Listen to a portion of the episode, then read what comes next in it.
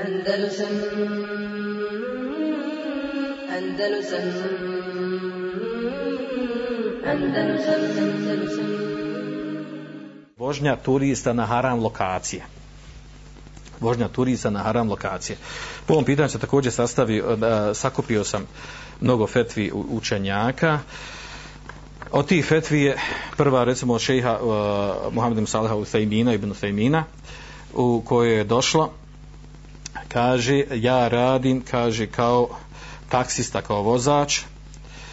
i kaže, e, desi se često, znači, osoba pita iz Kanada, neko ne, ne misli da pita tamo u arabskom svijetu, pa kod njih sve musliman, pa jel, e, rijedak je haram, pa jel, lako je njima, jel, nego čovjek pita u Kanadi, ja, ja sam tamo student i tamo i, i, u slobodno vrijeme taksiram. I desi se da prevozim ljude, znači, na haram mjesta. Ili, kaže, u javne kuće, ili da se pije alkohol u kafane i tome slično. E, je li mi to sporno, mi to dozvoljeno? kaže, e, znači ovdje vam spominje detalje, znači u noćne klubove, u ovo, ono, znači na mjesta gdje vozi. Pa me šehr Ufeimil govori jasno jednostavno, kaže, uh, da je odgovor kad la je džuzu kaže eh, en yaqifa inda eh, ba'il khamr li yashtari eh, ode on njemu odgovorio kaže nije ti dozvoljeno da da staneš sa tim koga voziš. Kaže kod onog koji prodaje alkohol da kupi alkohol kako bi ti njega dalje vozio. Kaže niti je dozvoljeno. Kaže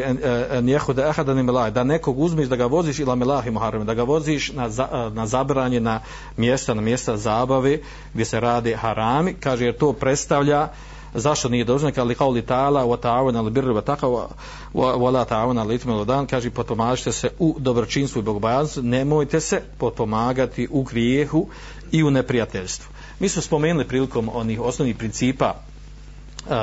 poslovanja da je zabranjeno potpomaganje u griješenju. Ovo je jedan od tih primjera, klasični primjer, znači ova, ova mesela se čitava vraća na to. E, osnovni argument je ovdje zabrani e, to da se sa odvoženjem turista na haram mjesta, da se oni u tome potpomažu u, u haramu.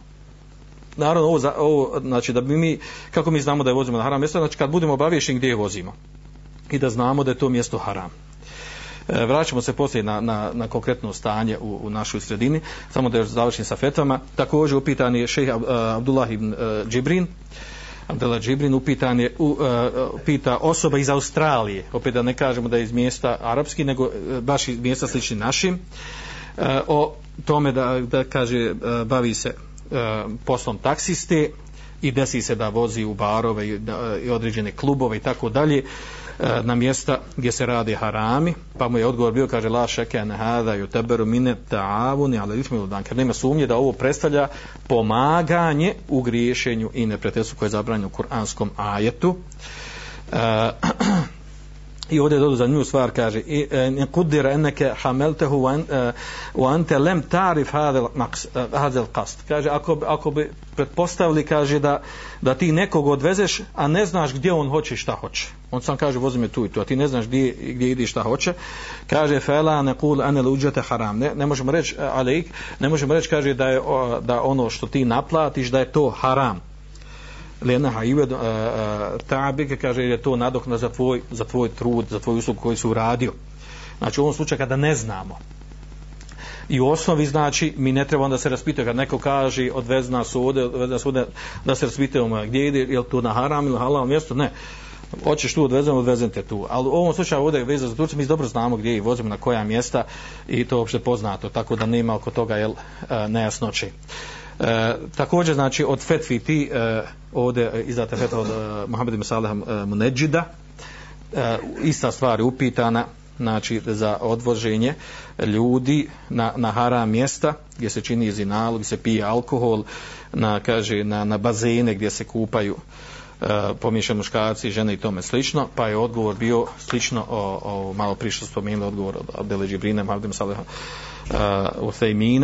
da je to predstavlja pomaganje u griješenju, a zabranje kuranskom ajetu, wala ta'avenu, ali ismi od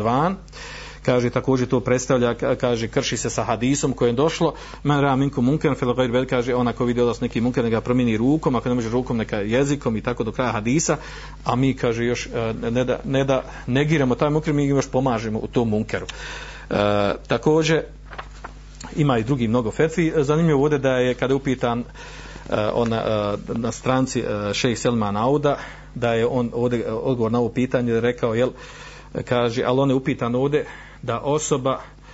Uh, uzimanje ljudi koji su otišli na mjesta gdje kupe uh, haram stvari poput alkohola, da li je dozvoljeno da ih vozimo, vodimo, vodi, vozimo njihovoj kući. Pa je on tu napravio razliku između toga da voziš, kaže, ako voziš nemuslimana i muslimana. Muslimana ako vozi, kaže, to je zabranjeno i vidiš da je uzeo alkohol, da nosi alkohol, da je zabranjeno da ga vozimo, da znamo da ima kod njega alkohol, jer ga time pomažemo u haramu. A kaže, ako je, ako je keafir, kaže, vraća se na poznato razilažu učenjaka kod toga, ovaj, kada se desi u nekoj nekoj usled kupa prodaji ima i harama i halala, da li je dozvoljeno to sklopiti, nije sklopiti, pa skupina učenjaka to dozvoljava, jer ti njega voziš kao njega, ne, ne ono što ima kod sebe od harama, skupina kaže e, da mu je dozvoljeno da vozi kao njega, nije dozvoljeno alkohol, uglavnom kaže ima u tome jel, e, olakšica po, pitanju voženja keafira, ako ga voziš kao njega, a ne nevezano za ono što on ima kod sebe od harama. E, uglavnom, znači, fetva učenjaka po ovom pitanju je da, da nije dozvoljeno uh, E, voziti turiste na, lok, na haram lokacije. E sad konkretno kod nas u stvarnosti E, šta mi imamo problem? Što često jel kada vozimo turiste na ta mjesta mi imamo lokacije gdje tim lokacijama e, vozi, uglavnom vozi se možda na više mjesta nije samo cilj odvesti u neki restoran u, koji, u kojem se toči alkohol i tome slično. Recimo osoba e, vozi jel, vozi turiste u Mostar jel, na Mostarski most gdje ima harama ne sumnje vozi na Bunu gdje ima, gdje ima restorana koji su, kojima se toči alkohol ima tekija mogu i tekiju da odu. Znači ali mi obično se vozi radi ova ovaj radi onog samog mjesta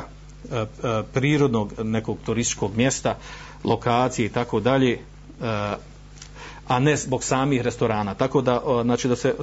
turisti odvedu na to mjesto, nema smetnje, a to u koji će oni restoran otići, to sad, znači, vraća se na njih. E, Pojenta ovdje, znači, ako, ako, ako turisti tačno traže od tebe da odvedeš, recimo, na mjesto, recimo, gdje ima ona, ona šiša,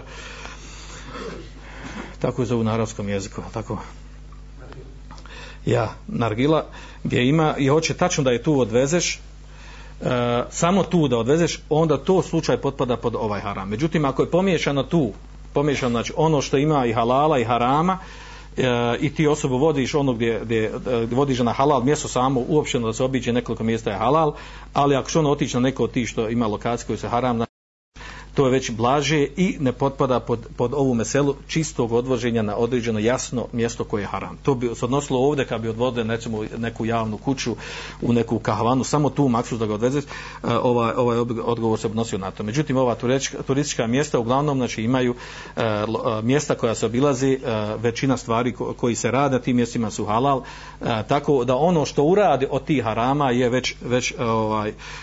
potpada djelimično, znači vraća se na haram na ono onu osobu, na turista koji, na turist koji odvezeš, da, da li će on obići, i, uh, obići da mjesta na kojima se radi određeni harame. Uh, ovdje je bilo još ovdje je bilo još neki pojedinačni mesela, možemo to odgoditi i za, za poslije. Uh, s tim, znači, završili smo ovdje, znači, te pomene jako bitne i, i, i sporne stvari koje se dešavaju u praksi. Molim Allah da popravi naše stanje, da, da se učini bogobojaznim, da da tražimo, ako tražimo metak, a trebamo ga tražiti i stjecati, da ga tražimo na halal način i metak koji se uzme na haram način i me, znači tijelo koje nama na, rase sa haram i metkom, zna se njegova završnica, a, bolje odustati od onog što je haram i onog što je sumnjivo i traži u tome Allahovo zadovoljstvo, Allah šanu skrbi sa nečim drugim što je ispravnije i bolje, a dovoljno me Allahovo zadovoljstvo i bogobojaznost u tome, samo to kad bi dobili dovoljno nam dovoljno je to jel e, rezultat e, rezultat jel ostavljanja harama e, nego da da po svaku cijenu upadamo u sve što je jest i nije halal i što je sumnjivo i nije sumnjivo ne, ne vodeći računa jel Eh, uh, hator Allah Želšanu odnosno da li je on zadovoljan sa time ili nije zadovoljan sa time. Namjerno sam svjesno spomenuo znači fetve učenjaka drugi da ne bi ispalo jel, da neko dolazi od sebe i da tumači na svoj način jer nije u tim vodama ne razumije stvarnost i lako je tebi jel, iza stola pričat a kako je nama teško u stvarnosti živjeti. Andalusam Andalusam Andalusam Andalusam.